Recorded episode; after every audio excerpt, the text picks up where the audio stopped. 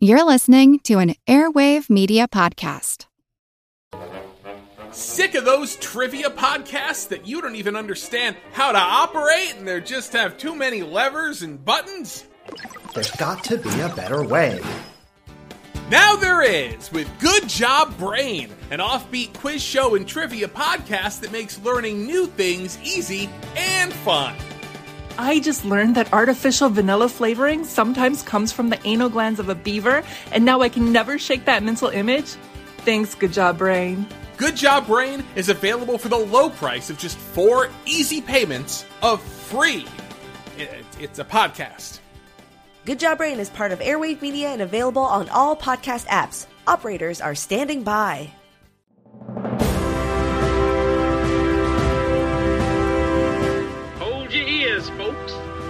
Showtime. People pay good money to see this movie. When they go out to a theater, they want cold sodas, hot popcorn, and no monsters in the projection booth. Everyone pretend podcasting isn't boring. Turn it off. Turn it off.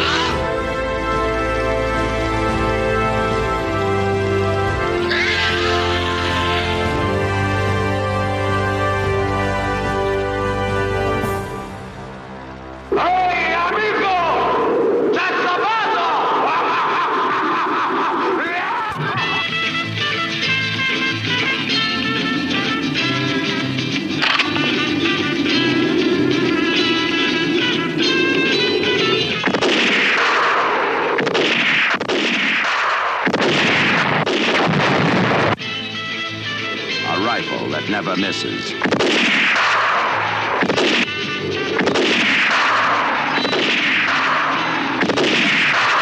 A pistol that shoots two ways.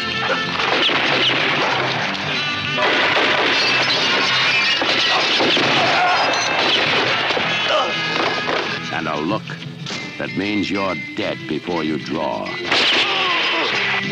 Oh!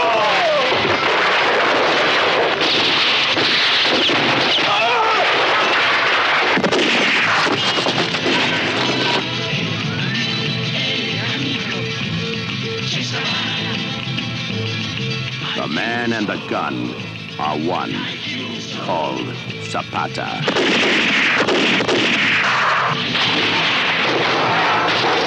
Hey,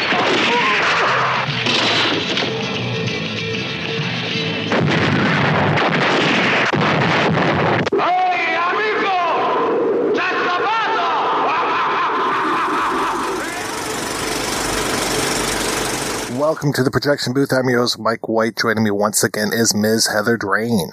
Hello, hello. Also back in the booth is Mr. Mark Begley. Hey friend, it's Begley. You're finished. Spaghetti Western Month continues with a look at the Sabata films. It's something of a trilogy, but not really. Some might say that there are seven films in the series, but really, they're just kind of two, and we'll unpack all of that stuff as we go along. The original film, Hey Friend, It's Sabata, You're Finished, or just Sabata, was written and directed by Gianfranco Parolini and released in 1969. The film stars Lee Van Cleef as the titular gunfighter who's no stranger to gadgets. He moseys into a place where the town's power brokers have set up a robbery of their own money in order to collect the insurance. Sabata begins to extort these pillars of society with the help of a Mexican lout, Garincha, or Carincha, depends on what your subtitles are saying, a Native American acrobat named Alley Cat, and a former friend turned rival, a frenemy, I suppose, named Banjo. We will be spoiling this film and some of the others as we go along, so if you haven't seen Sabata, turn off the show and come back after you have. We will still be here. Heather, had you seen the Sabata films before? That was kind of filed under the category of films I had I had read about for years and heard about, and was always curious to kind of check out, uh, especially because spaghetti westerns. You know, I know some of the bigger titles, and of course, I love El Grande Silencio. This year was my my time, thanks to investigate the Sabata films, and uh, the first one I was pleased as punch. I, I, I know we'll go further into it, but um, I thought it was like so, so much fun. Lee Van Cleef is in fact the man, and this is one of my new favorite Lee Van Cleef roles. Like he just owns it like a custom made leather suit. And Mark, how about yourself? Sabata friendly? This was my first time watching any of these. You may have shown one on a movie night. I did. Okay. I, I didn't see all of it. I believe when I watched, was it the first one? It was. There were a few familiar scenes, and a lot of times I have to kind of cut in and out on those nights, and I miss certain things, and I couldn't quite tell if it was this or a different uh, spaghetti western. And now, after you've seen seven movies, they all kind of run together, don't they? That is one of the problems with watching all of these, yes.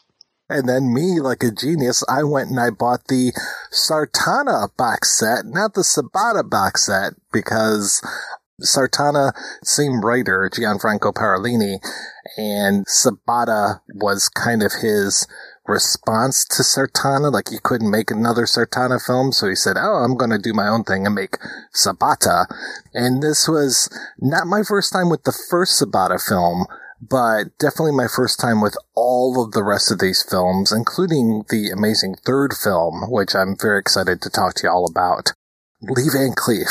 Oh my god. You know, for a few dollars more is my favorite of the Leone Dollars trilogy. I can't say it's my favorite Leone overall. That's probably Once Upon a Time in the West. But Lee Van Cleef is the reason why I love For a Few Dollars More so much. And this Colonel Mortimer character that he plays in that movie, so similar to Sabata, especially the whole idea of the gun with the long handle so he can take care of stuff from long distance. And he uses that pretty quickly in this movie. So I was very happy about that. Same kind of outfit and everything too. And just Lee Van Cleef exudes cool like nobody's business. He is so amazing in this, and he has like such a great kind of sense of humor with his swagger. Like he's always kind of walking around with this almost like not quite a smirk, but he's just kind of bemused. You know, it's like people try to constantly betray him and one up him, and he knows he's got it.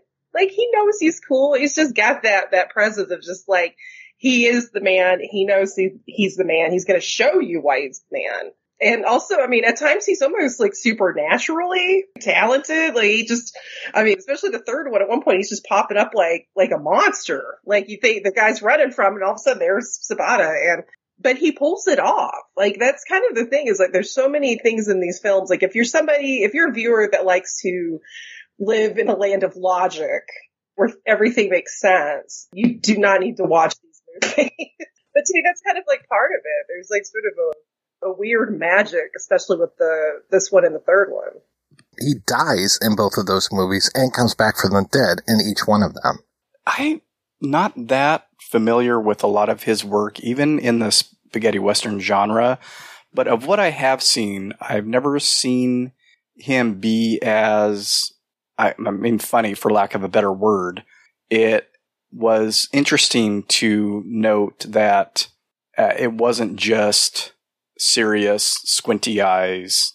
I'm going to kill everybody through all the films, or well, through his two films that he's in. And I really enjoyed that. I liked that he was a little more mischievous, I guess. And I was glad that he was back in the third. I don't have anything against Yul Brynner, and I actually like the second one pretty well. But I was happy in watching Return of Sabata to have him back. Once you see him as Sabata, it's almost like it's like when you when you see a band like a rock band you love have a new lead singer and it just doesn't work. You know, you're like, that's not Jim Morrison. That's Ian Astbury from The Cult. And it's like, yeah, I mean, Yul Brynner's great. Ian Astbury's great. He's not Jim Morrison. Like, there's, there's, to me, it's like in my mind, Sabata is 120% Lee Van Cleef.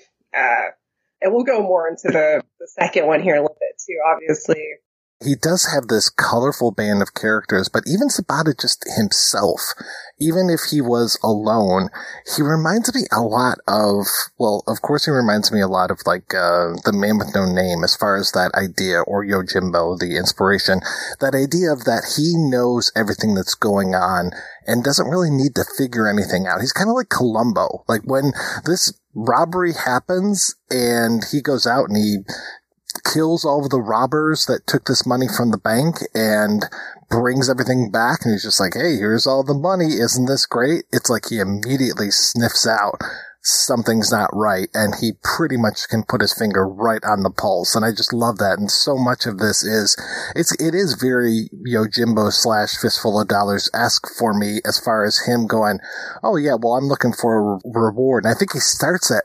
$5,000 and then pretty much he starts extorting all of these pillars of the community until he gets up to like $60,000.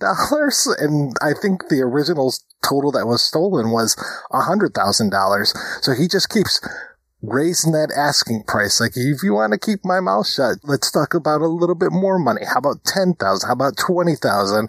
And then, yeah, now he's got these other guys where he's going to split that money with them. Karencha, who is I love him so much. And Alley Cat, who never says a word, but he bounces around like a friggin' tennis ball.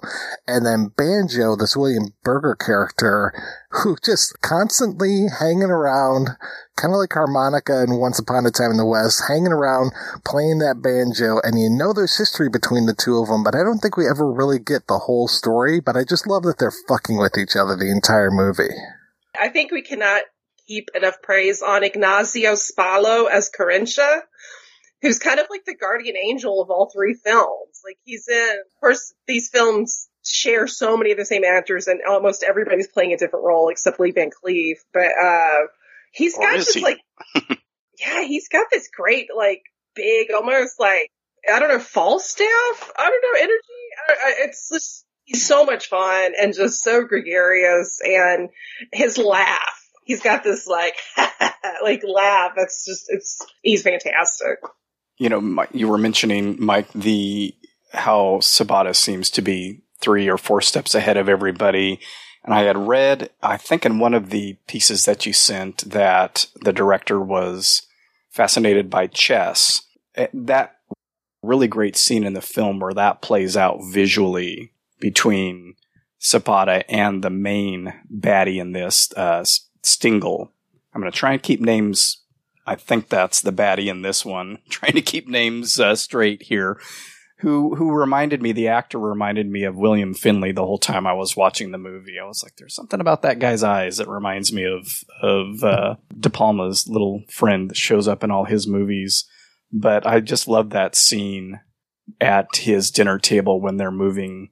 Each of them is moving the wine, and the you know he's got that cane that shoots something out of it, and Sabata obviously knows that, and he's moving the bottle here and the plate there, and it just goes to that whole thing of he he knows what's going on three, four steps ahead, which you have to in a game of chess. Because there's the other two baddies. So there's the judge, the banker, and the rancher. And the rancher is Stengel.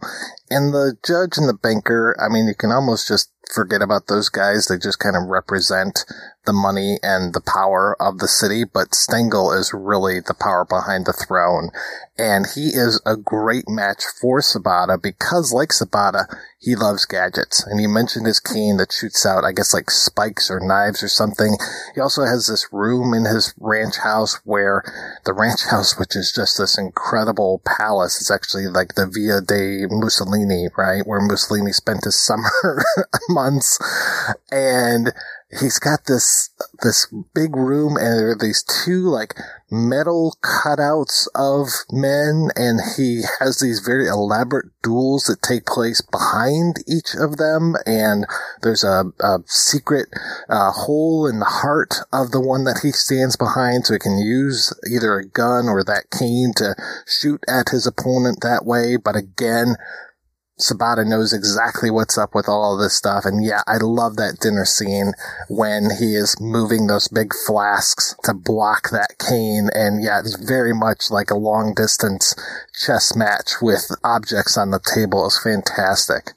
Stengel has this kind of like he's almost like a a spider playing with his prey. He has this kind of like coolness about him, and like he even has like this line about life is only worth living when you can face death with no fear. I always thought you couldn't know life until you fucked death in the gallbladder. Well, that's actually my own personal favorite line. Oh, okay. Your own philosophy? Team Udo Kier and Paul Morrissey all the way. Of all of the three main films, I think Stengel is the best. I mean, for the reasons both of you have mentioned, I think he's the best villain because he really is such a great foil for Sabata. None of the other ones measure up as far as sheer scuzziness. I like his line about, I don't know if it's a Marxist line where I had just watched Rope the other day and they say it's kind of a similar thing. Like this kind of stuff is okay for people of uh, superior intellect and everyone else is at my bidding. And that sums him up perfectly. I read an article where they were talking about a book that he's reading and it's basically the philosophy of that book is what he's quoting as far as like he's that upper echelon. He's the, you know, the Nietzschean Superman is how he views himself and he views everyone else below him. And he's basically trying to find maybe his equal.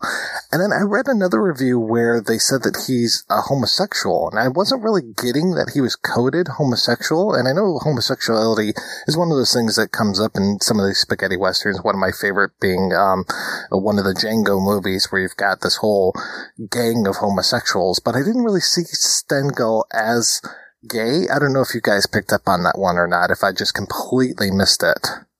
I didn't pick up on it, but I usually, I'm not super well versed in spaghetti westerns overall, but a lot of times that bad guy, the, you know, who looks like he came from the big city is portrayed effeminately by their clothes, maybe by their hair.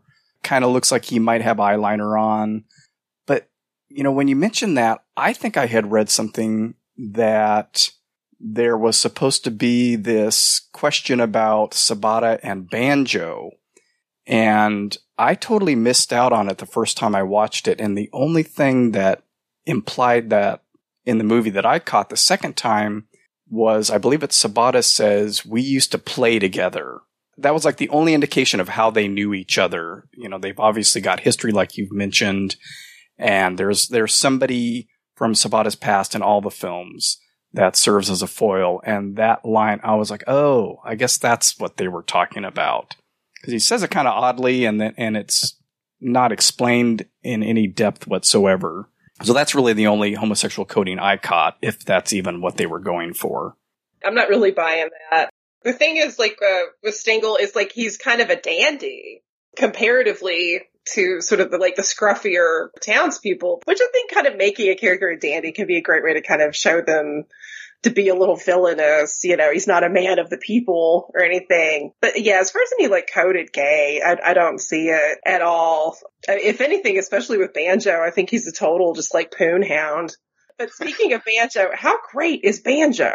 I fucking love Banjo. And that, that scene that Parolini just, I wouldn't say over direct because it is just fucking fantastic when he's going from Banjo's face to the banjo, back to the face, back to the banjo. And it's all just like these kind of like, it's not even like a swish pan. It's just like this, just swish tilt, I guess it is, of the banjo back to the face, back to the banjo, back to the face.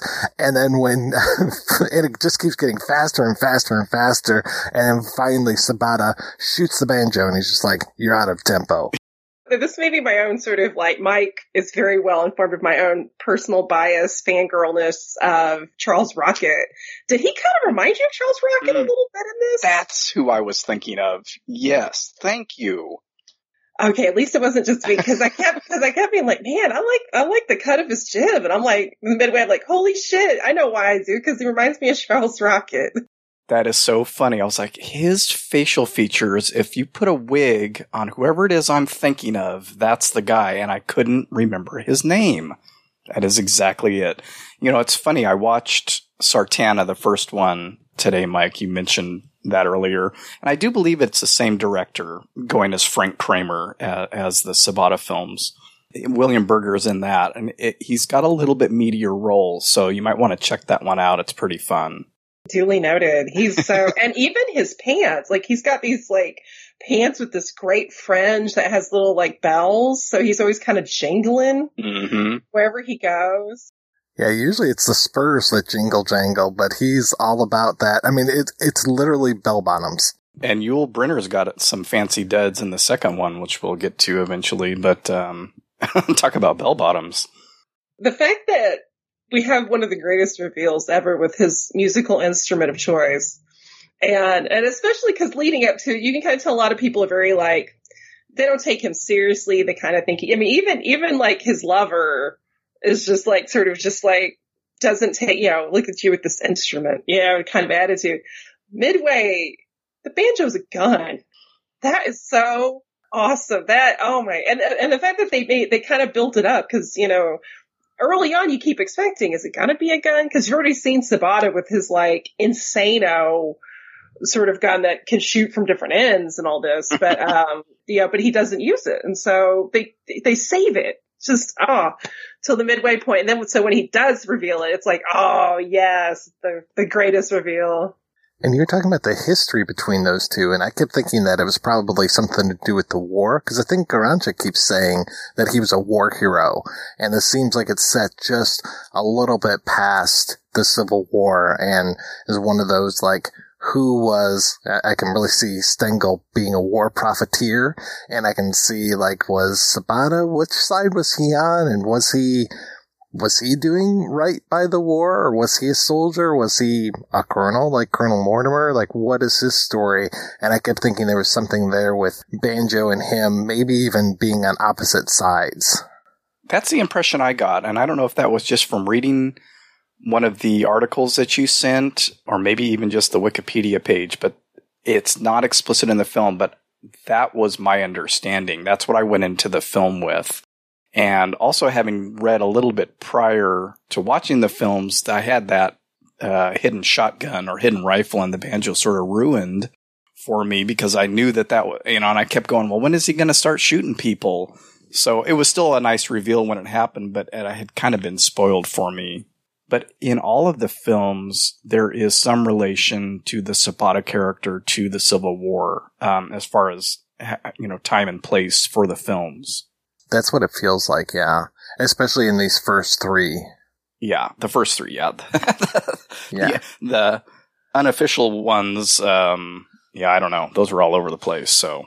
The first time I watched this, it was one of those where I, I just didn't really catch everything that was going on.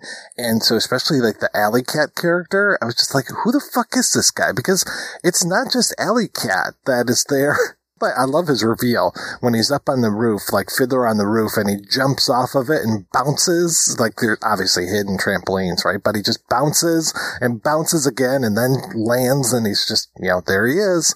And there's also acrobats when it comes to the actual robbery itself.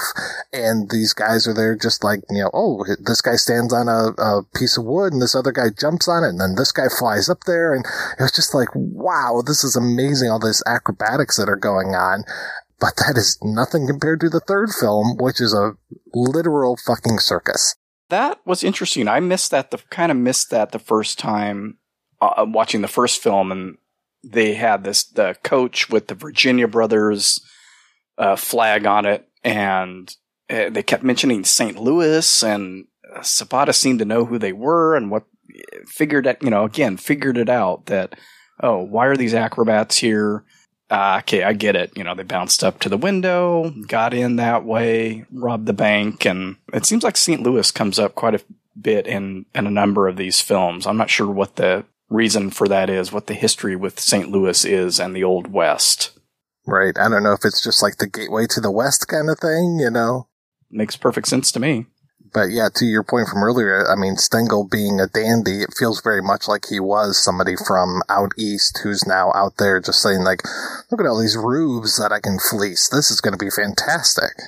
And the other thing that's really fun about the films are all the gadgets, like you've mentioned, and how this again, from reading the material, is I believe the director's nods to 007. And I think he directed some spy films. So that for me was the most interesting aspect to these films, other than Lee Van Cleef being able to let go and not be super serious and squinty the whole time.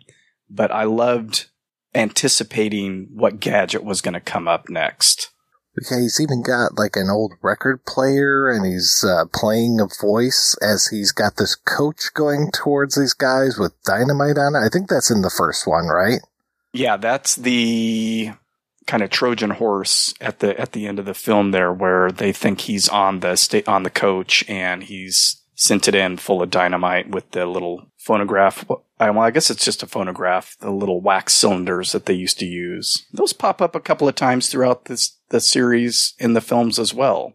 The music in this, and we'll talk about music so often during Spaghetti Western Month because so many of these scores are just classic, but the main theme that comes up in here is fantastic. And then even there's that moment, and I know it's not the Phantom of the Opera theme, that's a, but that's what I wrote in my notes. But at one point, like that theme from the Phantom of the Opera plays, and suddenly we have like a horror beat inside of here. It was so good. Threw in a little gothic horror touch for us. Yeah, that was great. I didn't mention that crazy it sounds like a plank being hit or something. It's this weird, like, dung, dung, dung, dung noise that plays a couple times. And I'm just like, what the hell is this supposed to represent? It sounds like the noise that um, I can't even think of a movie that does this, and I may be making this up entirely. It sounds like the noise to represent a boner, like in a in a screwball, you know, like a a doorstop. And I was like, what in the hell is that?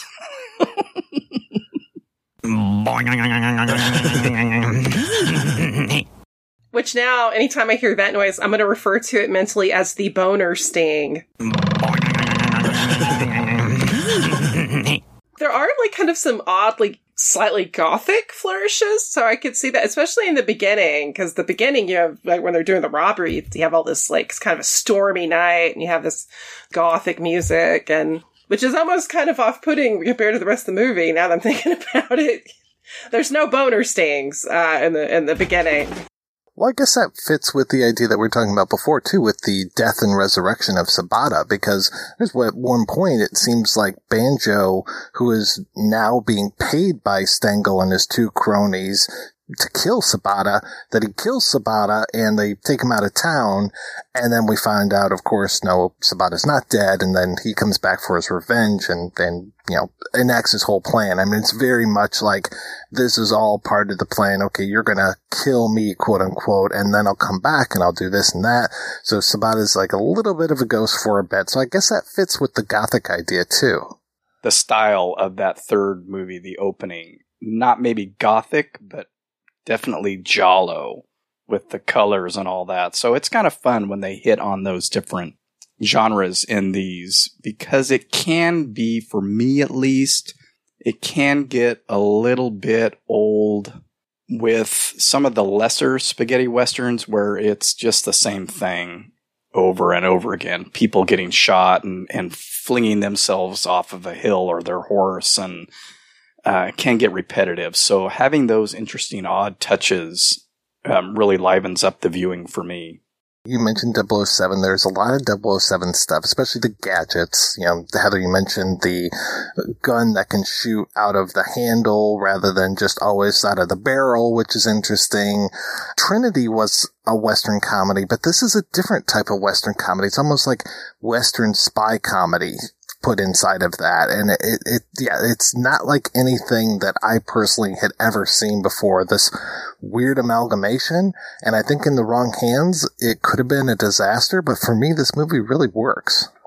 Oh, absolutely. Well, and the and a lot of it too is like the the cast, like everybody pulls off their each role so well, and especially the dynamic between Lee Van Cleef and Ignacio as Carincha, and also like I have to mention I loved Aldo Conti uh, so much in this as Indio, which I guess is maybe not a politically correct for that character because, but you know, come on, if you're wanting political correctness, don't watch Euro cult probably from this decade. Yeah, whether it's Western or, or what. But um but he's so great and he has such a great physicality and, and in this film he's completely mute but has a very expressive face. And, um, well, kind of researching for this episode, and I was telling Mike a little bit about this earlier, I found out Aldo Conti died in his 40s. He was murdered, and apparently he had under, he dealings with the underworld in Italy and had a gambling debt.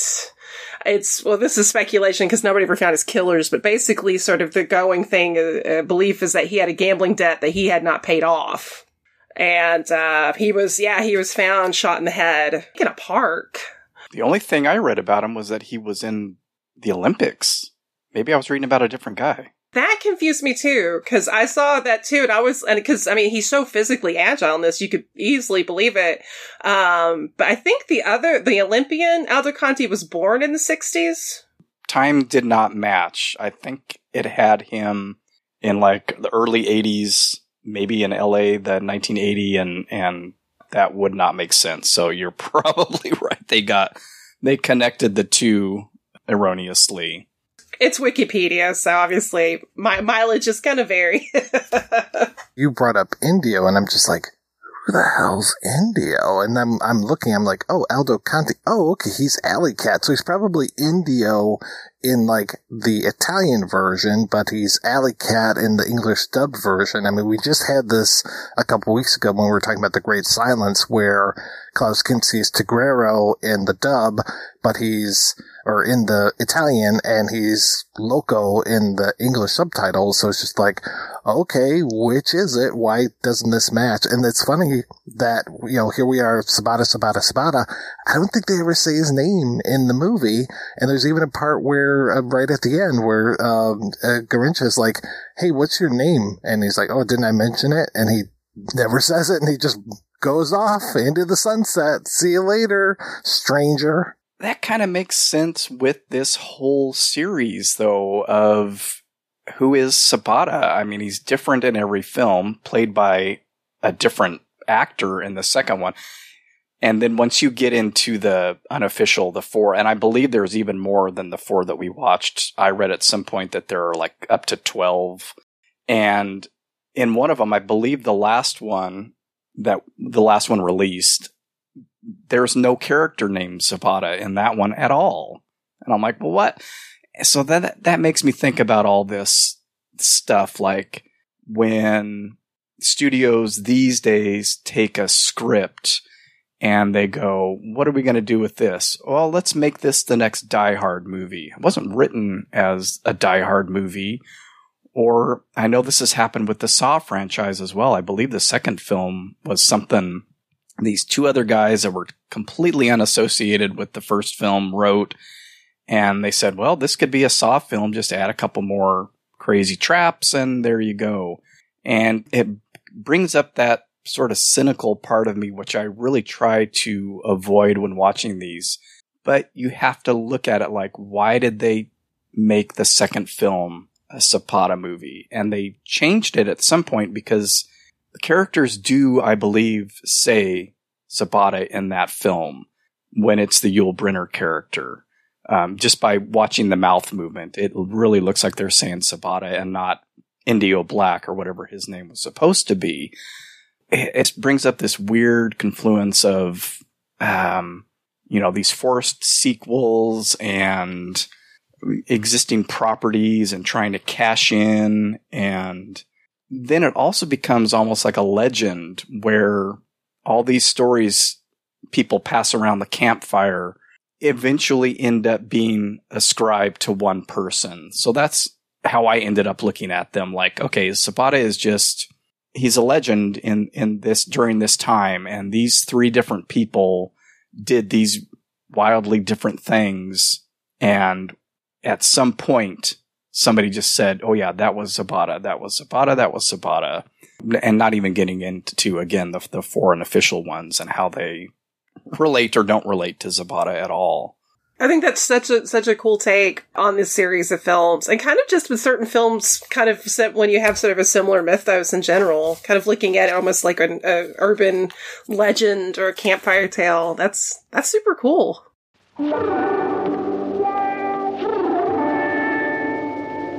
You can't meet him face to face. And you can't turn your back on him. What can you say about Sabata except adios? Adios, Sabata. Yul Brynner as Sabata. Each clip for his sawed-off lever-action 30-30 contains seven rim-fire Remington cartridges and one cigar. Yul Brynner as Sabata. They say you can judge a man by the company he keeps, like Gypsy, when he starts dancing.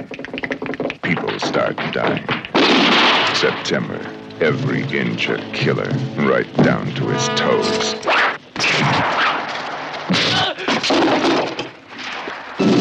The gringo, when he went by the book, so did you. The colonel, a marksman who never missed a chance to practice.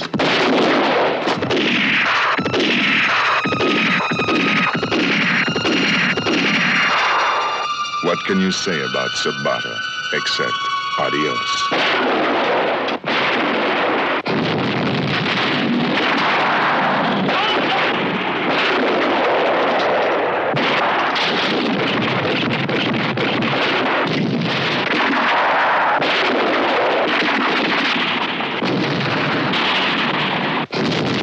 Adios, Sabata. It's no wonder he always wears black.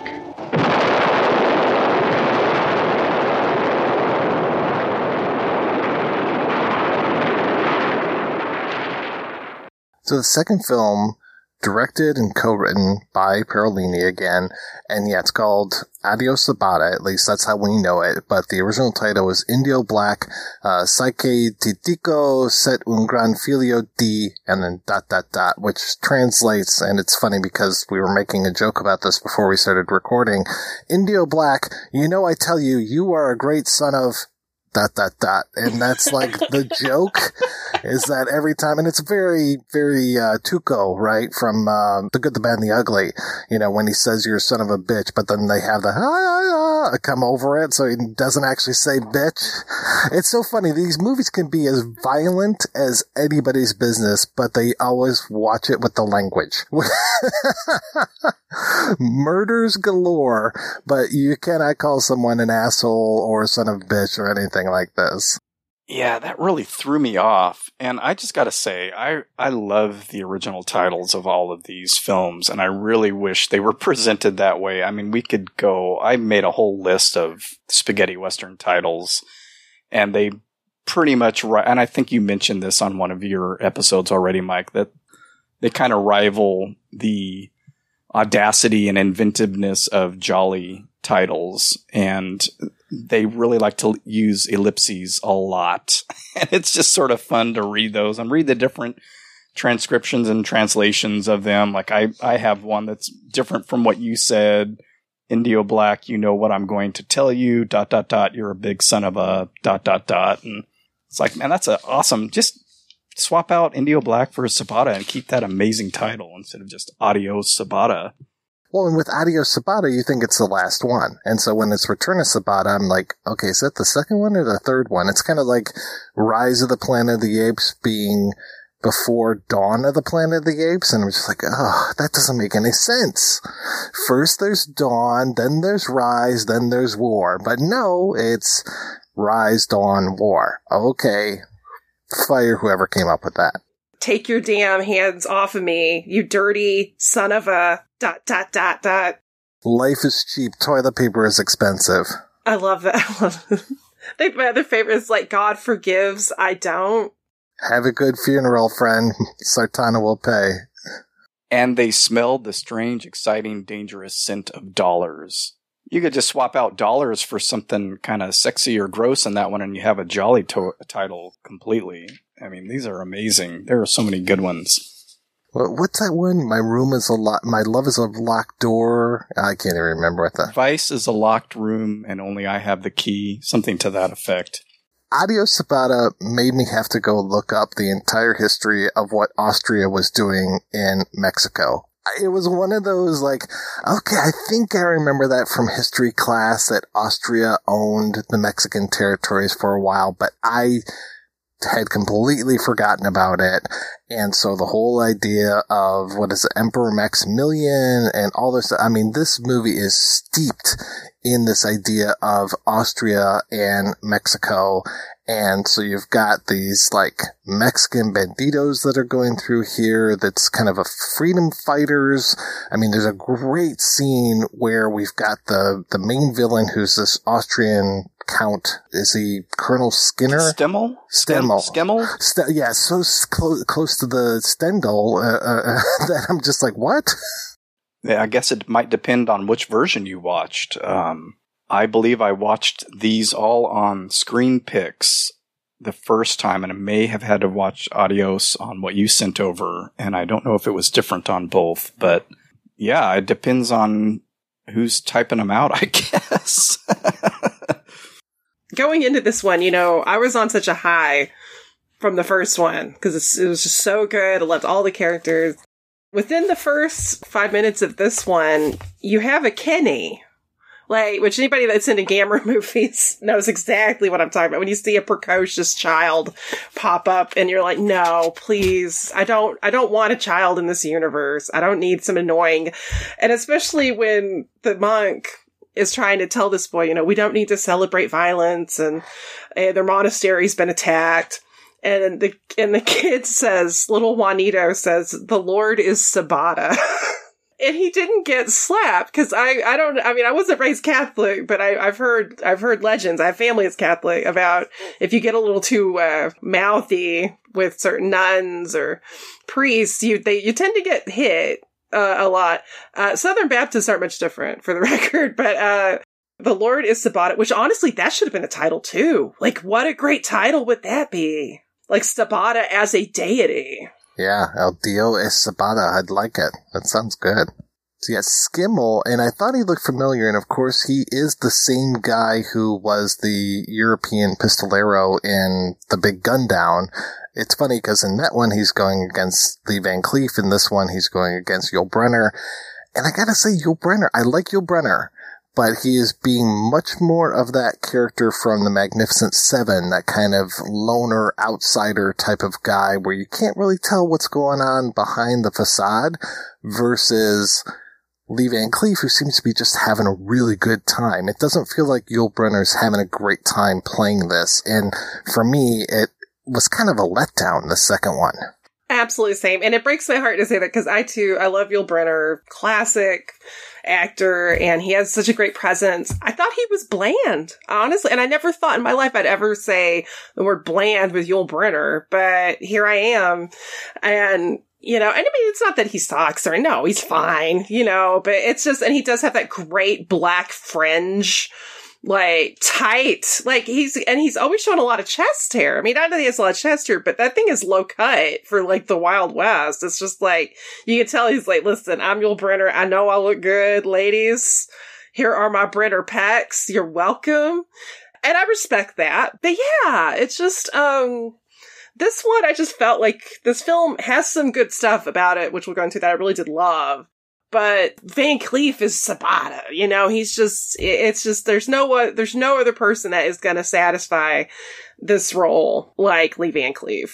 But Brynner's fine. I mean, honestly, after after spot watching some of the knockoffs, um, I was I was like, I owe I owe you a Brynner apology. Go back to but, that uh, one, right? yeah. yeah, he's definitely not as interesting as a character in this, but he's definitely wearing flashier clothes.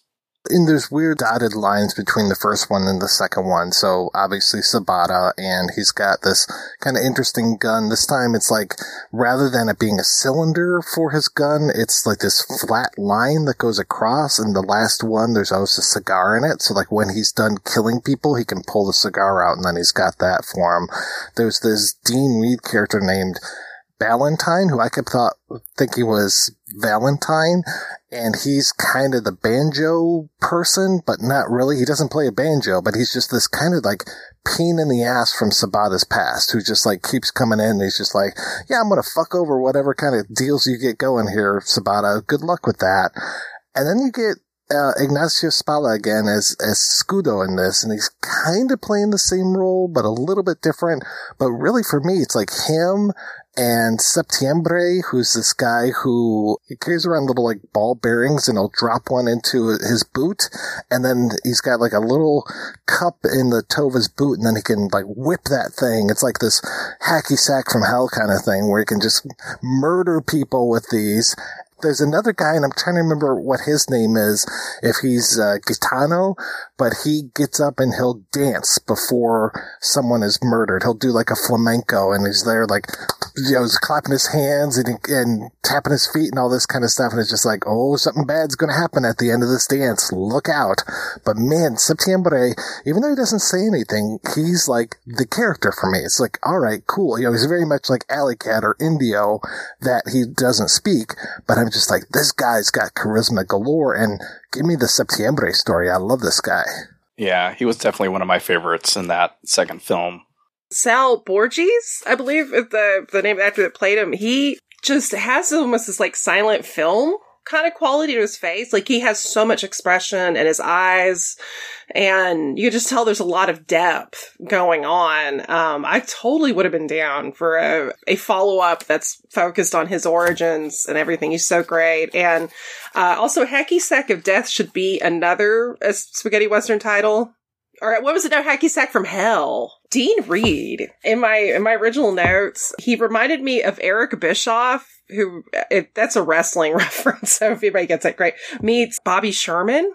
And it turns out he was like, he, I don't know why there isn't a documentary on this guy. He was an American musician and actually was like kind of a pop star in like South America and then became basically real champion of like communist countries and socialist, you know, and became a very controversial figure over here. Even though he never renounced his U.S. citizenship, he wasn't really, I think, technically an expat in the 80s he did some interview where he compared Reagan to Stalin and he got in trouble for that, which I mean he wasn't wrong. For anybody listening that hates it when we get political, you're welcome. But also at one point he was like uh, jailed, I think in Italy in the early 70s and was bailed out by the poet Pablo Neruda.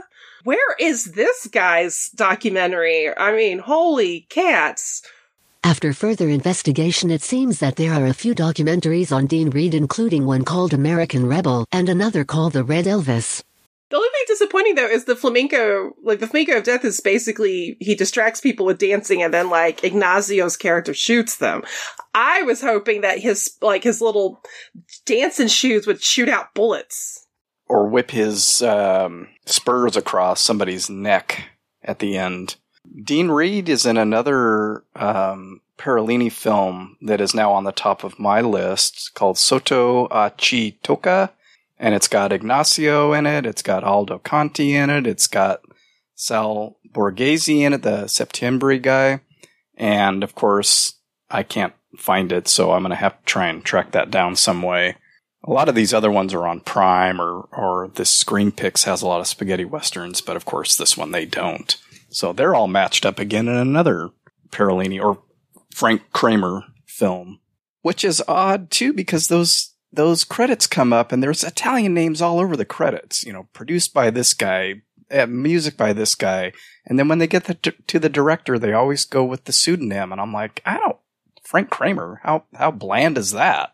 Yeah, it's funny though with Valentine. he does he is a painter, but that seems kind of odd. It's like, especially knowing that Dean Reed's background, like he had legit musical experience and that there's the whole thing where he keeps having to redo like the villain's portrait because he's like, I don't look happy enough. Do you ever look happy?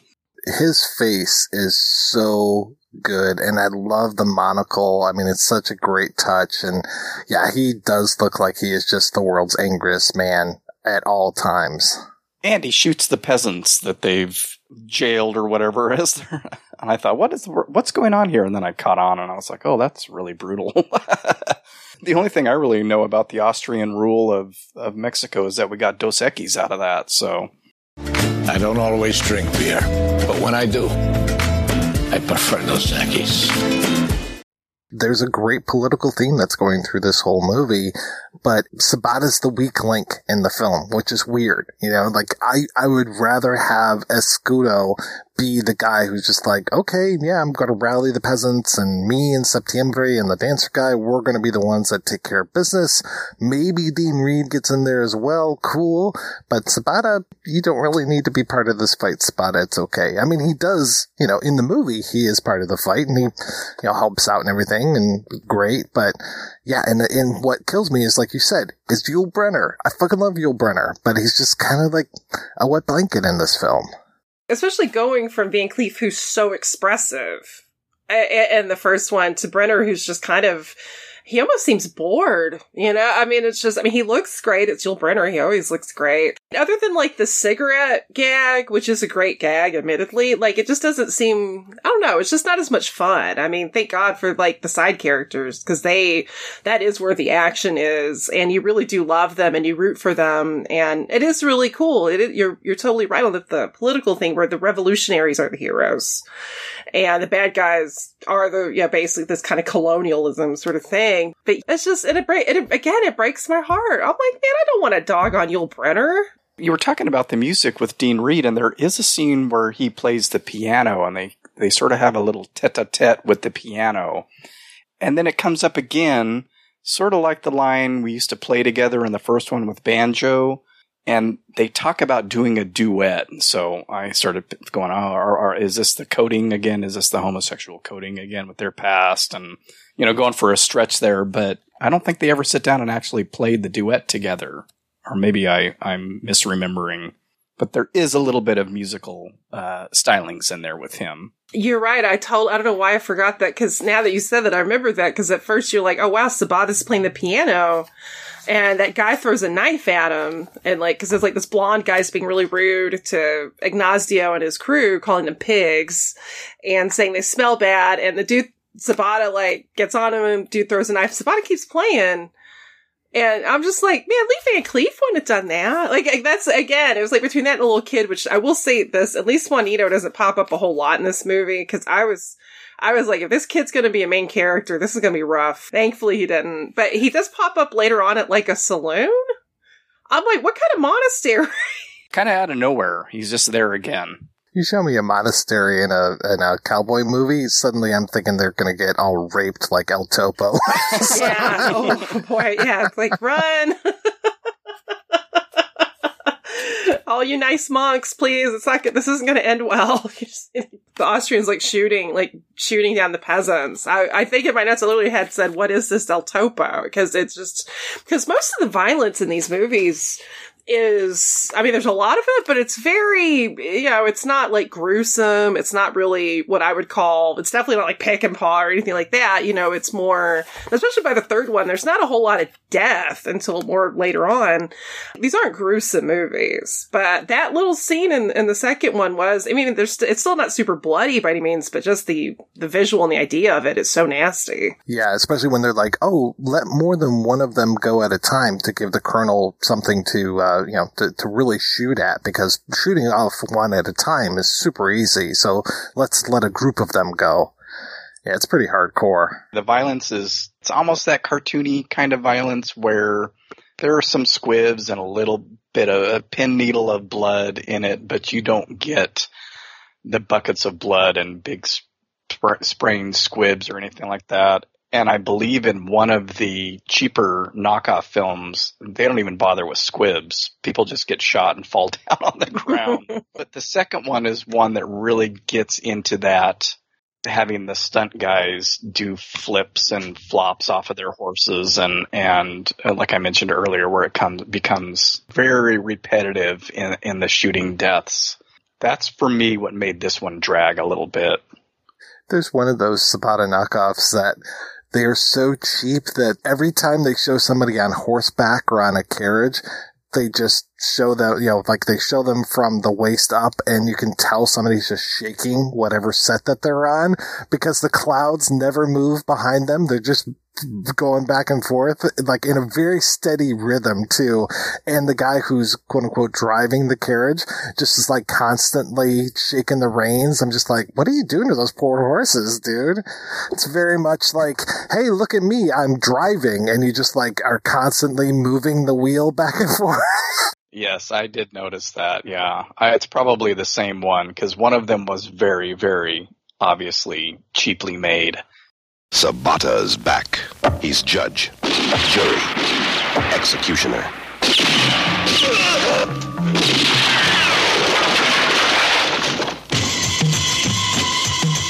Sabata's back. He's got his mind on a million dollars in gold. And he's got his sights on an Irishman named McKintock. Sabata's back. But he's not alone. He has friends. Like Bronco. Fionda. Angel. And Clyde. But McKintock has friends too. And they're all after Sabata.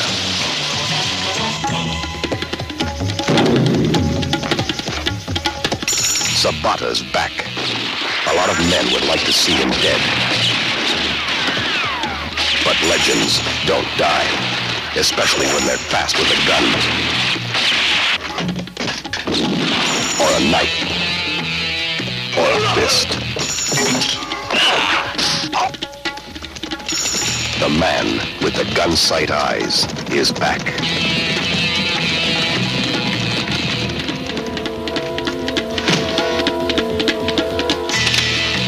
And he's throwing his weight around. A quarter of an ounce at a time.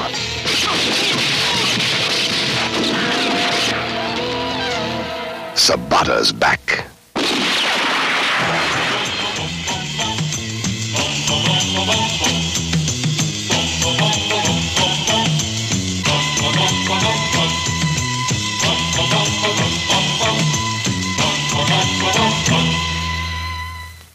So let's talk about the third one where we've got Van Cleef coming back and it's the return of Sabata, Hai chiuso un'altra volta. So look out another time.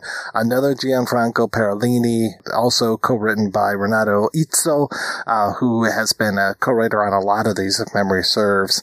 And the circus element, the flipping, the, the Indio character slash alley cat character and the way that he jumps around or you got those two tumblers that are helping robbing, uh, rob the bank in the first movie. Take that and times it by what, 100, 200, 300 maybe? Because this movie literally starts in a circus, even though you think it's very, very 007. It's like the cold open from a 007 film. And then it suddenly changes into, oh, this wasn't real at all. This is a circus act. And it's like, wow, okay. And that's the tone of the movie through the whole thing is it's very much a circus western. I guess it does remind me of Jodorowsky a little bit more in the terms of like, uh, uh, Santa Sangre, which has so much of a circus theme. Here we have the circus in Sabata and Sabata is just like, all about it. Like, oh, cool. Yeah, I joined the circus. Fuck you. Here I am. I'm Sabata. And I've got even better gadgets this time. Can we have this be that the unofficial title is, yeah, I joined the circus. Fuck you. I'm Sabata. And that's like the whole movie title. That would be, oh, this, this open. Oh my God. I felt like any sort of quibbles I had with Adios melted away within the first few minutes of this one, the, the you know, and I believe Mike, you know, you talk about the, the circus and the Santa Sangre, and then Mark, you'd mentioned like kind of almost that giallo style lighting, and oh my god, the reds and the greens, everything looks great. It's tense. You're like, yeah, and then fucking clowns come out. Yes. What? what is happening here? Why am I hearing the March of the Marionettes kind of thing going on here? You know, the, you know, whatever that famous circus song is, it's like, here you go. We're in the circus and there's all the trappings. The song is Entry of the Gladiators by Julius Fuchik.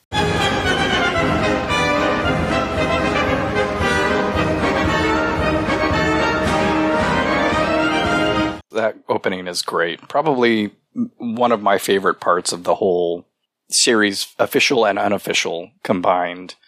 And a lot of it had to do with those touches. The the coloring was, and I wish that that would come up more because it can get so bland with the desert landscapes and the dusty landscapes and the towns that are p- pretty muted in color and kind of run down and you know, I mean, it's supposed to be the old west, so I get that, but the old west wasn't always the old west. It, at some point, it was the new west, and buildings were painted, newly painted in bright colors, maybe, and uh, it was a nice splash of of color, figuratively and literally, to brighten it up for me. You're totally nailing why I can be so hot and cold with westerns in general eh, because, you know, a lot of times, you know, in my experience, people will get a little bit not ambitious with the visuals as far as coloring, but even just like camera angles, the movement. And I mean, even in Adios, like there's some great just sort of camera, like some pans, some movements. There's a great sort of like tilting up shot in this one of Sabata, like pulling off like he has a tiny pistol like fitted into the heel of a shoe, which is so cool. And like that angle's so cool. And that's, that's the gift of these three films, and especially this one is just, you know, they're having a lot of fun giving you a visual presentation that isn't just dust, dust, dust, horses, some dirty buildings, you know, no, you're, you're getting a little more of a visual treat here. When he's got the one that fits into the palm of his hand too, there's like this whole thing about a metal, but then he'll like have the metal sometimes over top of this gun, or it'll just be like in his gloves where he can shoot through his gloves at people, and it's like, whoa, this is pretty neat. Yeah, he buys that early on in the film, and you're like, oh, that's going to come up later on. That little palm palm pistol. It seems like that would burn your fingers when you were shooting it, but that's just uh, me doing cinema sins again or something. One of the Bowler twins, he and, and Alley Cat from the earlier film, they both were those great bowlers throughout. And I didn't realize it because I watched, I think, the knockoffs pretty closely in succession a while back, and I knew I most likely wouldn't watch them again. But I did watch all of the official three twice, and he is the bad guy in he's Jim Sparrow in Wanted Sabata, and I didn't even make that connection when I watched Wanted Sabata, but I was like, wait a minute, that guy looks familiar, so I had to do my little thing, and I was like, oh yeah, he's the guy that sets Sabata up and kills everybody to keep raising the the bounty on him, and I'm glad he was a hero in this because I absolutely hated him in that Wanted Sabata film. Yeah, he's very dastardly in that. But they were fun together, the two of them, the acrobats in this one if memory serves, this one doesn't have as strong as a villain as the other two. Like this one, he's not really evenly matched with a baddie. Oh no! Though I do love the fact that it's the villain in this one. It's it's the main one is the the the top McClintock. The whole thing is like you have this McClintock kind of organization coming in and overtaxing people, and you know hiring promotion. Like we see Ignazio, and he's got a huge drum that has McClintock on the side of it. And by the way, Ignazio Spalla with the giant drum is amazing. What a great visual. And he pounds it and he's like, good citizens. And there's a great gag later on where something hits it and he immediately just goes into the spiel and then he's like, oh, wait, wait, wait. and, um, and there's some great gags in this one. So I kind of like the idea of, of kind of the bigger scope villain being just like this organization bilking these top people. I mean, we wouldn't know anything about political parties or organizations taking advantage of good people or anything. oh, I got I'm getting political again, but um, but yeah, I mean, as far individually, he's a little weaker. He does pray a lot. Like, there's definitely this sort of like very kind of like he's religious, but obviously at the end, you know, he's a he's a bad guy, and, and gold trumps everything. Well, this one has a theme of Irish people as well. Like, uh, I think Banjo might have been coded as Irish in the first movie with his red hair, but you, I mean, they were spending a lot of money on red wigs for this movie because we've got a lot of people sneaking around the, the town with the red wigs on, which is kind of unfortunate because we know that Irish people were not treated very well in the Old West, and here they're kind of villainous as far as like, hmm, I'm skulking around the town in my red wig. You never know who to trust. Wah wah wah. The villains in this didn't didn't work for me as well as the first two. Like this fella, I it took me a while to even clue into that he was supposed to be the baddie of the film because he just seemed more like a lackey, one of the henchmen that would get taken out by their boss for not following through on on whatever job they were supposed to do. And I was like, "Oh yeah, wait, wait, wait, wait. He's supposed to be the bad guy and Uh, you know, his wife is two timing him with, and now I forget who. Who's the, who's the. Oh, Clyde? Yes, Clyde. Oh, Clyde. Yeah, how could I forget?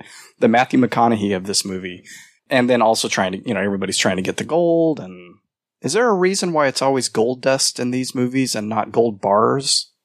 Is that era correct or just out of necessity. It's it's odd to be carrying around bags of gold dust that can get broken and leak out like they do in the in the second movie. It leaks out all across the road as as Ballantine's trying to leave. I wondered the same thing. I was like, that doesn't. That seems like a very, very bad idea.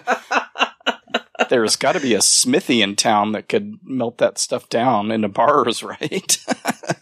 You would think. I mean, I would be cooking it over the campfire or something.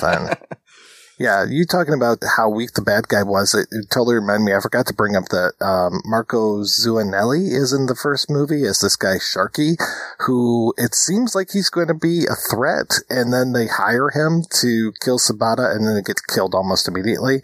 But I just wanted to bring him up because he is one of those familiar Western um, spaghetti Western faces because he plays Wobbles in the um, Once Upon a Time in the West, who is a fantastic character. He's the guy that um, Henry Fonda shoots, and he's got both a belt and suspenders on, and he gives the line of like, "How the hell can you trust him when he can't even trust his own pants?" And John Bartha also shows up. He was the sheriff in Daughtry City uh, in the first movie, and now he's back as the sheriff in this one. But again, I don't think he's supposed to be the same character Right. either. Yeah. It's always a different town, and that's when you know that's when things start to get really confusing. And even though you see a familiar face, but you mentioned that, and that was one thing I wanted to talk about from the first film is that they keep upping the ante to pay off the people to kill Sabata, even up to the amount that they originally stole. And I just thought that was hysterical. And, and of course, it doesn't work out. And Yeah, we'll pay a hundred thousand dollars to kill this guy when he only wants sixty thousand dollars. Yeah. and then it ends up blowing away in the air at the end anyway. So I love how like kind of the circus keeps coming up, like not so much visually, but it's like at one point when Sabata's talking with McClintock, he puts on this little cylinder and it's that music that do do do do, and it, you know the the phrase "the show's over" gets looped, and and I just I, I love the twist that you know because early on it's almost like what is Sabata doing at a circus? It's like it's almost like is he fallen kind of on hard times, but then it's kind of slowly revealed that basically there's a counterfeit guy working within the company and Sabata is trailing him and joins the circus to keep an eye on him. And so it all, it all pays off. Also, the counterfeiter has the name of Pickles. Charlene! Mary! Pickles! Pickles! Pickles, the name kept coming up. I thought, do I know who Pickles is? Am I supposed to know who this guy is? Did they sh- show him? I don't know if they ever do. At the end, they show his corpse, and then I was like, well, I don't recognize him. I, it's one of those things that loses me in movies, and this is just a, a me problem where n- names are brought up, and if the character hasn't been shown or I can't associate it with someone, I get completely lost. I mean, that's why I didn't enjoy Miller's Crossing the first couple of times I watched it, because they talk about a lot of people who aren't in the scene, and it took me forever to realize that Steve Buscemi was Mink in that movie. So that kind of tells you how my brain works. Like, who's Pickles? Pickles, and I could be wrong because I too got kind of confused over like who who is this Pickles? but there's that scene where there's a guy with white hair that two of the McClintock henchmen are kind of roughing up, and they take his watch. Uh-huh. Like he's in like oh. kind of a gray cell. I think that was Pickles. Okay, that makes sense. Again, you know, I as I told you guys in an email earlier, there were a few characters in my initial notes where I, wrote- I wrote somebody as maybe Mayor. yeah. so yeah, it's yeah, some some of the characters there's a little more guesswork over their titles and names and stuff.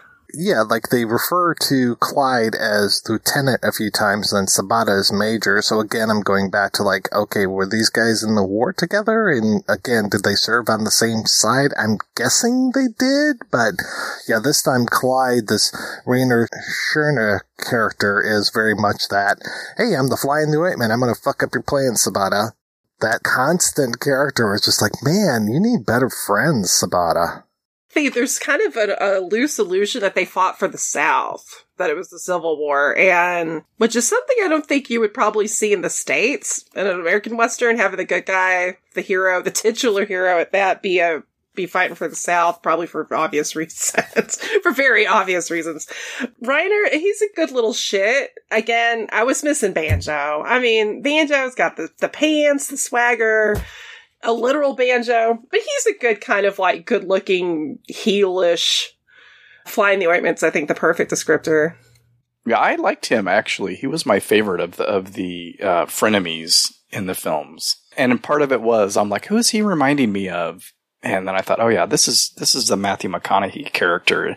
Even whoever dubbed him, at least in the version I watched, kind of had that little thing with the ashes like that. Yeah, and I thought, oh, great. I'm not a big McConaughey fan, but it just kind of tickled me that that that's what he brought to mind. Also, this was the sauciest of the of the three, in my opinion. There was a lot of like cleavage, and there's this whole thing where Sabata's getting it on with this beautiful showgirl first time slash prostitute. Yeah, I like think it's the first time he gets it on in these. Because sex kind of exists in the other two, but not definitely not for Sabata. But this one was definitely like you even have this character of this sort of like nebbish guy that nervously goes into like the saloon and he's there every day, but he's afraid to talk to the girls and and then he ends up like grabbing one of their boobs. Like I don't know, it was.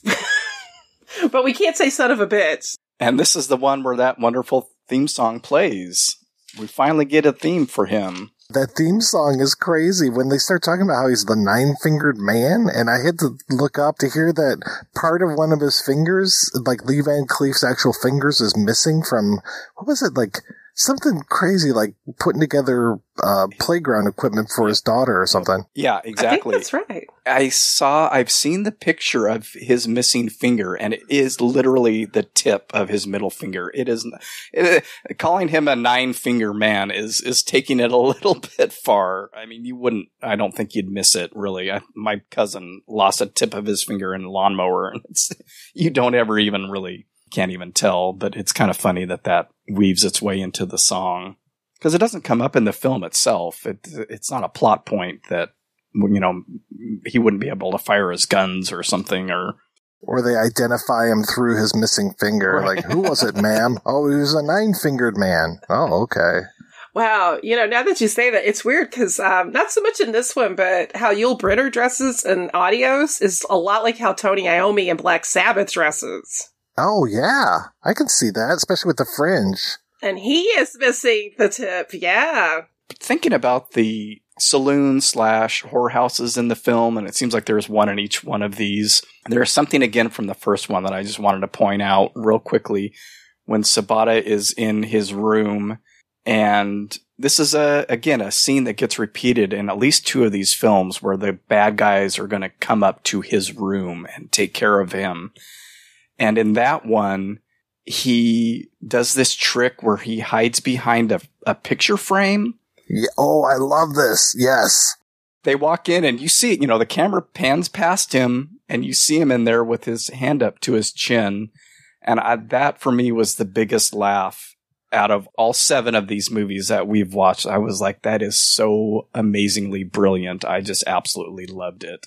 And I just had to get that in there because that's my one of my favorite parts of all of these movies. I'm so glad you brought that up. But yeah, I laughed out loud when that happened. And then it's like, it's a mirror as well. Like they see the reflection in the mirror, but he's actually in the frame across the room. It's like, what is going on? But it was so good. A scene that made me laugh out loud is in one of the standoffs, there's they're showing all these various guys that are gonna, you know, have the shootout with Sabata, and there's like this Jew's harp.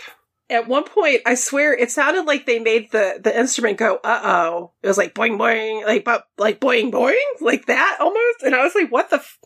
Which is a ridiculous. I mean, anytime I hear that instrument, it just makes me laugh. It's like my husband Chuck pointed out. It's used in Godzilla versus the Smog Monster, and it's equally funny in that too. When you hear it, you're like, "What?" Like, what is- Yeah, I've never really heard like a very, you know, sedate symphony or something with a juice harp in it. It doesn't have the most dignity as far as musical it, hark- instruments. it harkens back to the boner sound.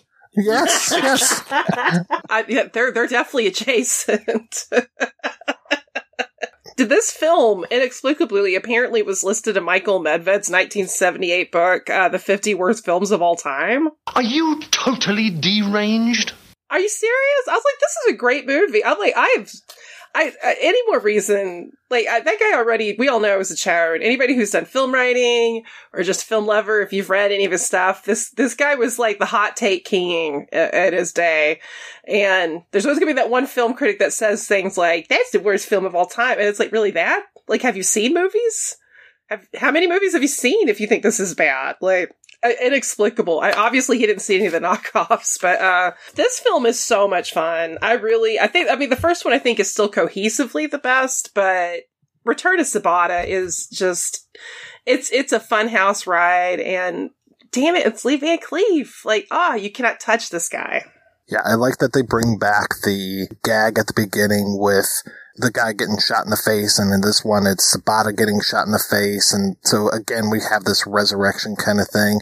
And I think, yeah, the Clyde character, he seems to be much more of an ally than Banjo, at least in this end part, where it's just like, oh yeah, I'm going to be the one that shoots you in the face, and then, you know, you'll come back, and I'll get shot, and that will be fake, and all this kind of stuff. So I like that, and I like that they're doing this whole thing in order to find out where this guy's stashing the gold, and that it's all up in this chimney and they find this little lever that, that tricks it out and it's like a giant jackpot of all this gold coming down. It is a little strange that it's all about the gold. I mean, it's very much a Western trope of like, where's the gold? But you're just coming back from the Mexican Revolution kind of a thing. Well, at least they were gold coins this time and not gold dust, because that would have been hell to clean up. They'd be choking in there and coughing up gold for weeks, blowing their nose and they got gold dust in it. And it's like, now I got to take this to the smithy.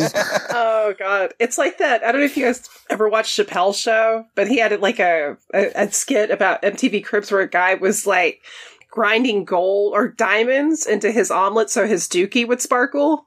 And that's where my brain goes to with this. You'd have some, it's like when a cat eats tinsel, you know? I do like that he still tries to screw Sabata over at the end. They're, they've been in cahoots and, and he's got to try a couple more times to, to put one over on Sabata and not pay off that $5,000 he owes him. Yeah, it's not as good as the first one, but I'd have to say like one, three, two is definitely the, the preferred, uh, strength of these films. Absolutely. Yeah, I think that's how they came out on my my scaling. So let's go ahead and take a break, and we'll be right back after these brief messages. Sick of those trivia podcasts that you don't even understand how to operate and they just have too many levers and buttons? There's got to be a better way. Now there is with Good Job Brain, an offbeat quiz show and trivia podcast that makes learning new things easy and fun. I just learned that artificial vanilla flavoring sometimes comes from the anal glands of a beaver, and now I can never shake that mental image. Thanks, Good Job Brain. Good Job Brain is available for the low price of just four easy payments of free. It's a podcast. Good Job Brain is part of Airwave Media and available on all podcast apps. Operators are standing by. Join me, Jamie Benning, on the Filmumentaries podcast, particularly if you enjoy stories like designer Nilo Rodis-Jamero convincing George Lucas to push him around to help gain the support of his crew on the ailing Howard the Duck. Blam! The door opens. It's George. Everybody gasps. George makes a beeline to me. I'm literally back against the wall. Or hear puppeteer Tim Rose's emotional story behind that iconic Admiral Ackbar shot in Return of the Jedi. I believe that war is something to be proud of, but not to celebrate. Or how Star Wars editor Paul Hirsch tackled cutting so many successful films. The thing that I learned from working with De Palma is that tension depends on a clock. You need to have the sense that time is running out. Maybe Oscar winning sound designer Mark Mangini's insightful chat about his work on Blade Runner 2049. Not a, not a single sound from the original Blade Runner in the new film, a great deal of inspiration. That's the Filmumentaries podcast with me, Jamie Benning. From, the from, from page, to screen to screen. Cast. So they have nine times out of ten they have to send it back to you unopened or just throw it in the garbage can. Things don't always look exactly as we envision our life to look.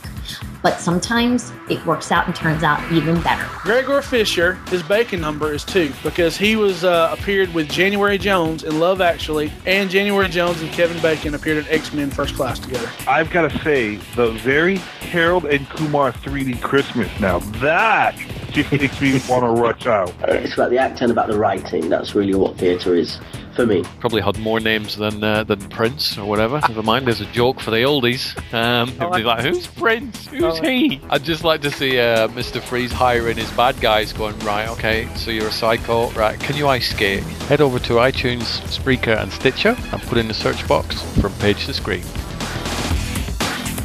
Hi, this is Andrew from We Hate Movies, and you're listening to the Projection Booth.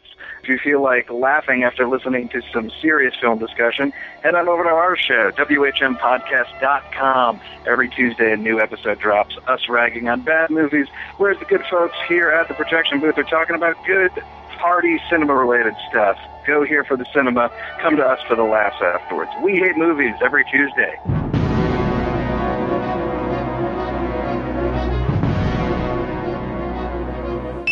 The third important character in this picture would, of course, have to be a woman.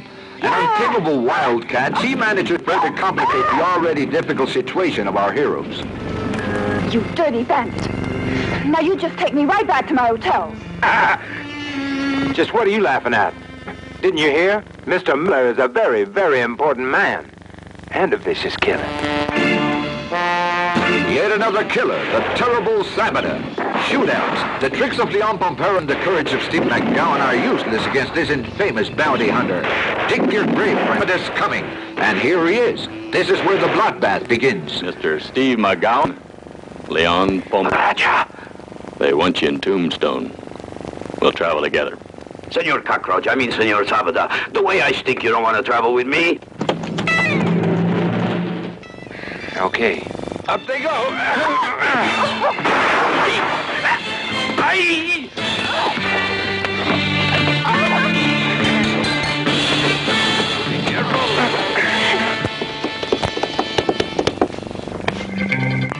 You ever what?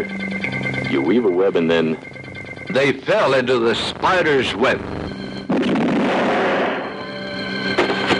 So again, we find ourselves face to face. Right, Stiller. You just hurt your hand. What do you think it'll get you beating me? It's been a long time since I played this, but it's a cute little game. While you turn, I shoot. The bullets are supposed to hit the spokes. Now, as you know, I'm a pretty good shot, but it's always, uh, let's say, possible to miss. I'm not quite sure I want to play. But you will, and should he miss you'll See that we don't talk, because we know that you are a murderer. Teach you. With six horses and a woman forged the strong friendship between two men as different as this legendary as Steve McGowan and Leon Pompero. I told you it was a trap, Leon. You forgot all about that. McGowan! You ain't got much ammunition. I'll spare you and the Mexican if you hand the girl over to us. Don't listen, Steve. He's a big liar. I'd be happy to sacrifice myself to, to Miller. I have a proposition, Pistolero. Make it. Man to man we'll fight it out between the two of us. The girl will be prize. If you want her so damn bad, you're gonna have to kill me for her. Good idea, my McGowan. No, Steve. Don't step out. Sabata will trick you. All right, we are back and we're talking about Sabata and we're going to talk a little bit about some of the unofficial Sabata films. So I didn't watch The Grand Duel, which I, I've wanted to watch that movie for years. It's from 72 and it stars Lee Van Cleef and it was released sometimes under a Sabata title. So it's out there, but there were a few that were released somewhat Sabata titles. I mean, we'll talk about some of these titles as we go along. So I guess let's talk first about Wanted Sabata.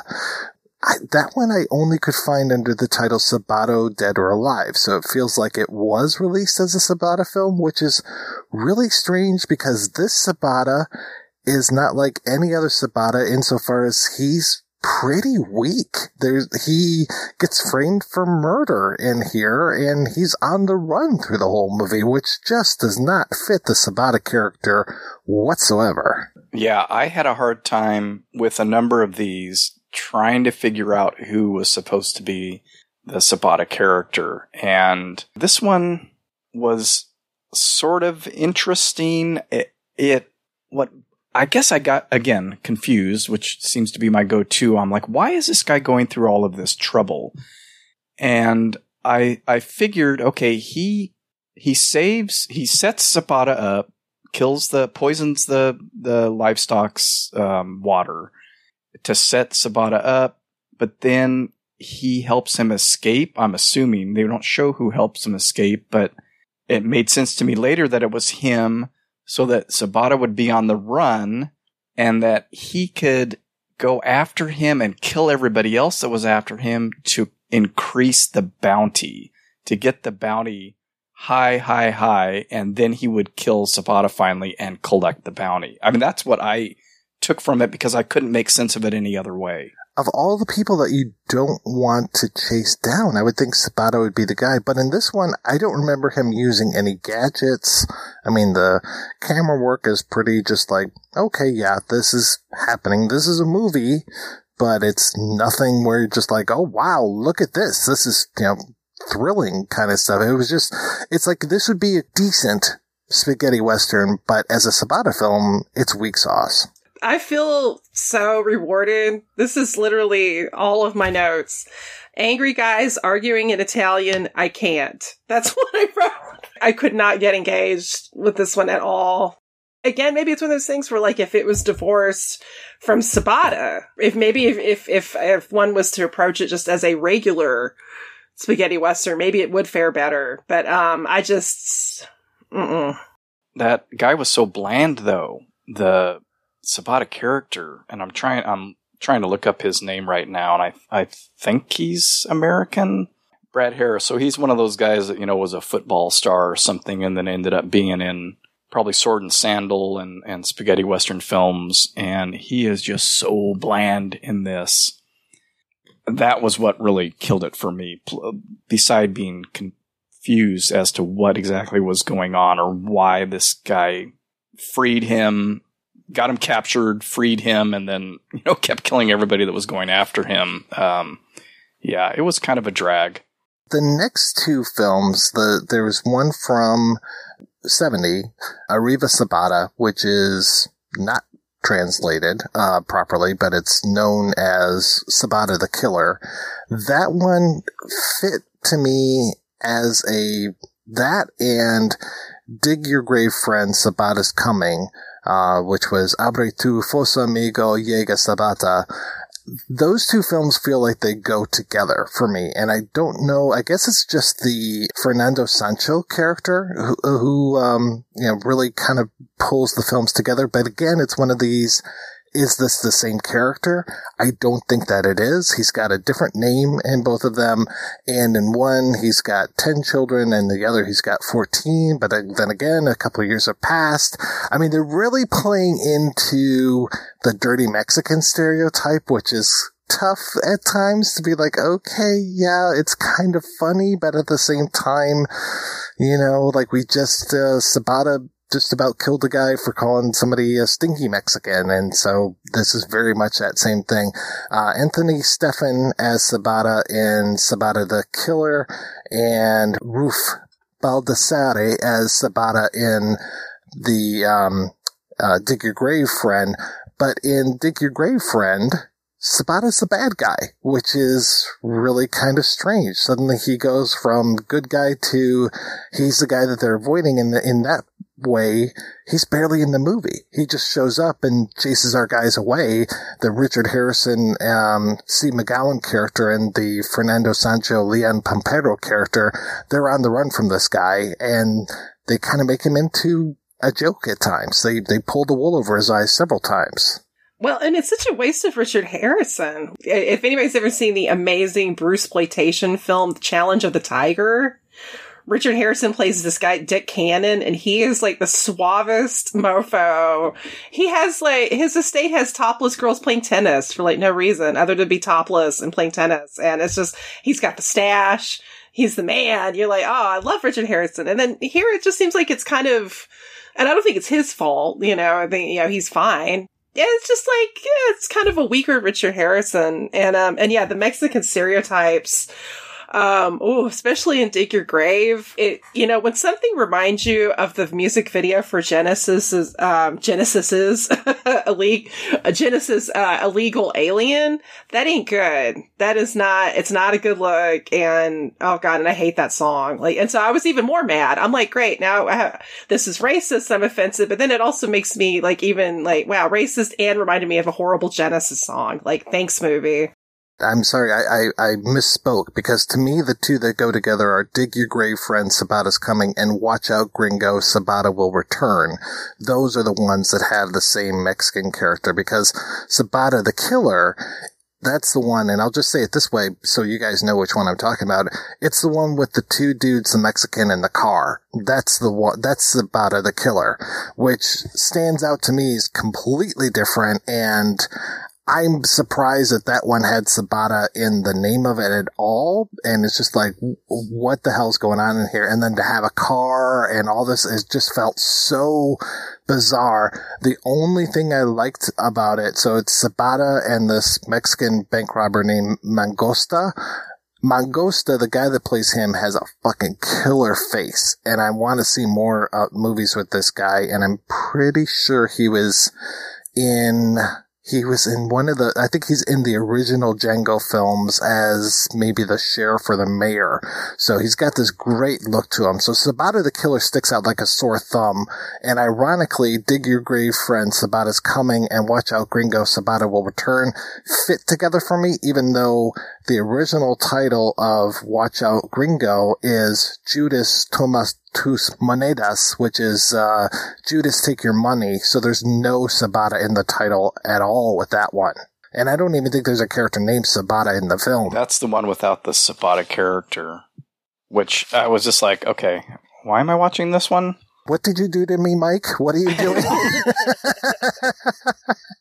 I have to go back to this name Dick Cannon that we just completely washed over and seriously, oh my gosh. If you don't insert that boner sound after she says that name, you please ruin this whole episode. Dick Cannon. And also that film features a scene where um Bruce Lay Bruce, that's the thing with Bruce exploitation. They get, I get confused, kind of like with these knockoffs, like like how to pronounce it because they're all variations of things. But uh, he fights a bull like, and, and, luckily it doesn't look like, you know, like a real bull was killed, at least as far as I can tell. But, um, yeah, it's not like Cannibal Holocaust or anything. But, um, but yeah, I mean, Dick Cannon, come on. He's got the mustache of a Dick Cannon too. Like that's, you see a man with that smart, that smirk and that mustache, you know he is swimming in trim. Unlike the non-Sabata in Watch Out Gringo. Sabata will return. I did think that the film, the cinematography was better in this one than in some of the other knockoffs. And it did give the phrase necktie party referring to hangings. I thought that was creative. The um, Mexican stereotyping, you that just really put me off of those two. And now now I've gotten so confused as to which ones are which, but whichever had the same the same the same actor as different characters and I thought like I mentioned to you Mike that I just kept thinking of Mel Blanc doing his Mexican characters in the Speedy Zapatos cartoons they didn't hit it like that in the unofficial or the official trilogy with the Carrincha Escudo and whichever his last whatever his name was in the third one. They didn't go that hard. Bronco. Bronco, yeah. You could see that that w- could have been a possibility, and of course, that's all up to the dubbing and going that route. They didn't have to go that route, and again, that kind of brings up that question for me of how much of this was scripted and how much of this did whoever was distributing this in America add to the characterization of those guys. Because I think it was on the episode for Crumbs and Jesus Shows You the Way to the Highway when you spoke to Miguel Llansó. He was like, the script doesn't really matter when you know you're going to dub all this stuff. You can, you can keep changing it however much you want and the characters can say what they want. And so it just makes me curious to know if if that really stereotyped characterization was in the films originally. Do you actually go like, oh, well, I've got to put on a Mex- Mexican accent for this character and then just lay it on as thick as possible because otherwise it gets lost? You know, if you're slightly Mexican or people are like, well, that guy looks like a Mexican character, but you're barely doing an accent or I can't even tell. So you just like, yeah, Speedy Gonzales it up. So you're just like, Okay, muchachos, he's gone. Everybody go to work. We gotta get ready for the party. the way they refer to the characters that he plays in this, it's it's greaser and you know, which is way more contemporary slander towards towards that. So it it just it's like really guys, I mean you're hitting the lowest common denominator here. It's not necessary. I get that we're in the south, we're near the Mexican border more likely than not, and in all these films there are Mexican characters but this seemed like it was the first time where they were really kind of going to that level. Don't cry in front of the Mexicans. Yeah, I mean, because really the closest in the three is, I mean, the you know Angel or Angels in the third one. Man, it, it does get confusing. Where Aldo Canti, like you know. It, you know, Alley Cat is also alternately referred to as Indio, but it's not really used derogatively. Like he's a hero. He's this total like stoic, super agile badass that you really love. So I mean, yeah, that was kind of, I think, something very refreshing about those three is that you kind of, especially with the Western genre, especially with American ones, you kind of brace yourself. You know, you're going to see some things that haven't dated well, but I don't think you really had a whole lot of those original ones. Yeah, these, this, yeah, the Mexican stereotype was rough in a lot of these, in these knockoffs. It was just, and I'm not, I, I think all of us, I mean, we're all film fans. There's a lot of stuff we can enjoy and love that isn't, that hasn't aged well, certainly. Um, in fact, one would probably argue like like 80% of my favorite films probably fall somewhere into that half the time. But even for that, yeah, it's, it's, uh, it's a bit much. Yeah, and at least they never had Indio or someone say to Indio, you know, smoke smoke 'em peace pipe or something silly like that. I mean, it's it's barely even. I wouldn't even associate him as Native American really, other than his hair and outfit. It just doesn't come up, and there's no, you know, there's no reason for it to really. Sabata never treats him any differently because of that, as opposed to even in Sabata the Killer, there's a little bit of like, you know, oh yeah, he's my Mexican friend. That old prejudice commercial. Yesterday, Jimmy said I was prejudiced. Do you know what uh, prejudice is? No? Well, prejudice is when you react to someone because of their religion or their color. But I don't do that. Who is Jimmy? Jimmy's one of my Jewish friends. Then you are prejudiced because you think of Jimmy as your Jewish friend and not your friend. Who told you that word? Oh, uh, Eduardo Fajardo. He's my Mexican friend. I have to point this out just because I- I get a kick when this shows up in movies and it has no real connection to my hometown. But they do mention the Fresno fountain in Dig Your Grave Friend, and my ears always perk up when I hear hear that word in movies. So These four films would be okay as, again, just westerns, but as Sabata films, no, it is, it's not the character whatsoever. I would probably rewatch Watch Out Gringo Sabata Will Return and Dig Your Grave Friend Sabata's Coming, but Sabata the Killer and Juan Sabata, I'm okay if I never watch those two again. the Dig Your Grave Friend, and, I may be confusing them. I put them in when I watched them.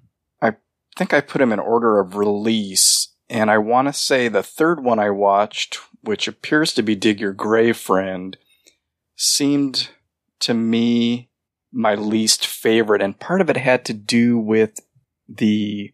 It felt like the music was kind of like library music, and there were really abrupt cuts between scenes where the, you know they like took the needle off the record and then and put down another one on a different record, and it was just kind of like ah ah, and I don't think the image was as good on that, which you know is just something that happens when you're trying to source out all these films.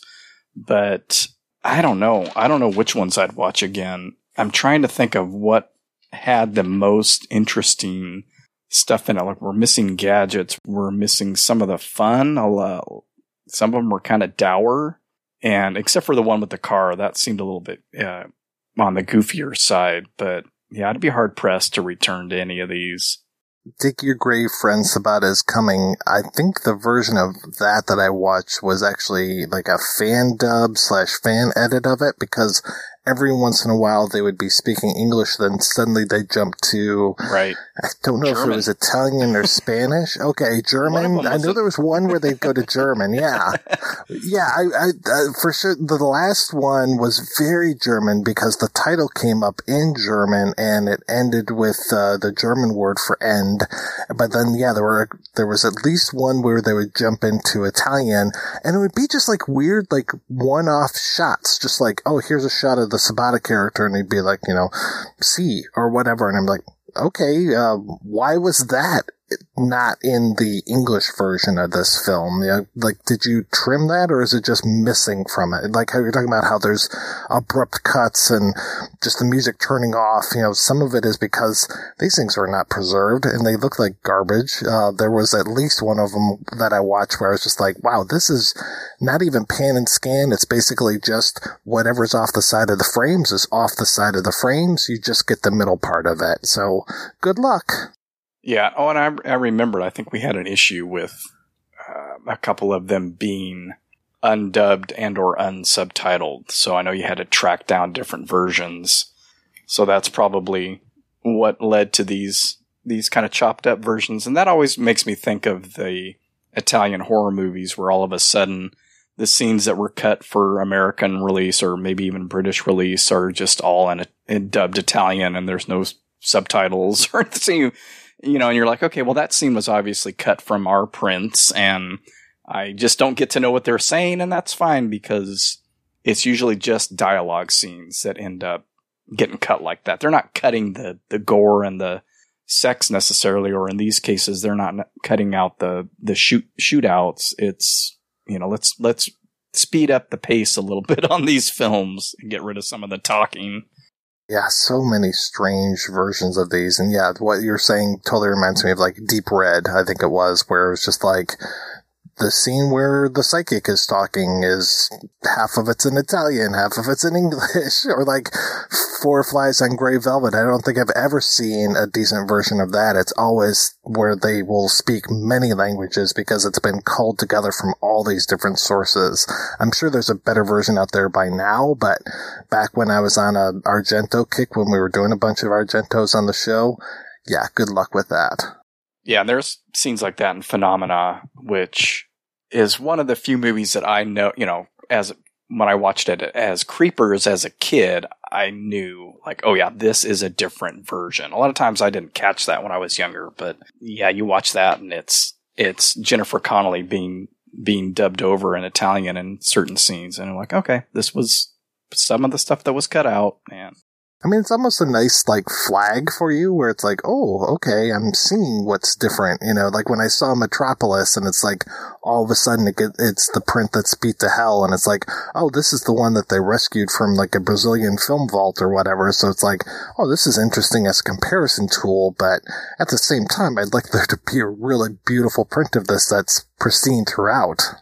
I do appreciate being able to tell the difference actually because that whole idea of different versions of films is something that drives me absolutely crazy. Like, what's the definitive version of these films that just got hacked to pieces depending on the region that they were played in? And we cut this stuff out in America because we don't want a bunch of talking. We cut this stuff out in England because of the gore and violence you know, in Germany because of this and in Asian countries because of this. And then it just becomes this thing where you get a disc from whoever, you know, whoever's releasing these film and there's five different versions of the movie. And I'm like, I, I can't watch five, I can't watch this movie five times, even though I like it. I don't want to do that. Well, and especially you're like, what was different? Oh, there was one shot for one second. It was a horse that fell, and the and the uh, British didn't like the violence. Oh, okay, great. Yeah, sometimes I think they should call these Swiss cheese westerns. All right, guys, we're going to take another break and play a preview for next week's show. A golden bullet. When the bullet turns red, the general will be dead.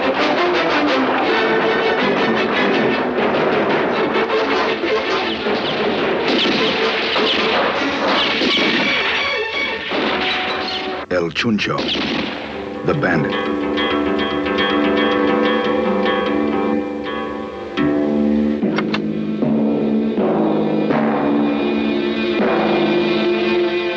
El Nino, the gringo. Side by side, they killed for what they believed in gold.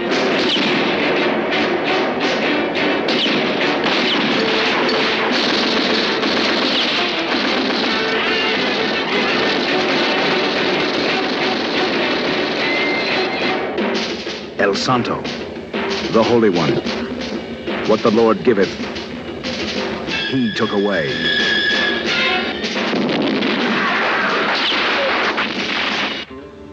Adelita, the woman. She gave aid and comfort to the enemy, then blasted him to pieces.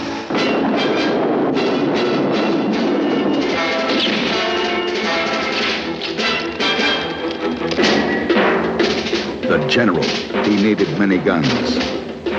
He got one bullet. A golden bullet. A bullet for the general.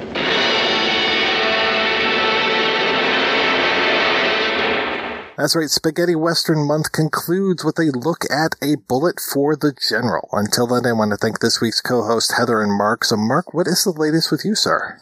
Well, since we're uh, still stuck at home, kind of for the most part here, I'm operating under the Smooth Brain Initiative and don't have much set up in the way of shows. I just am flying by the seat of my pants. About the only new thing I've got going on is I've got some swag up at TeePublic now. So if anybody's interested in getting a shirt with my logo on it, you can go to my website and track that down.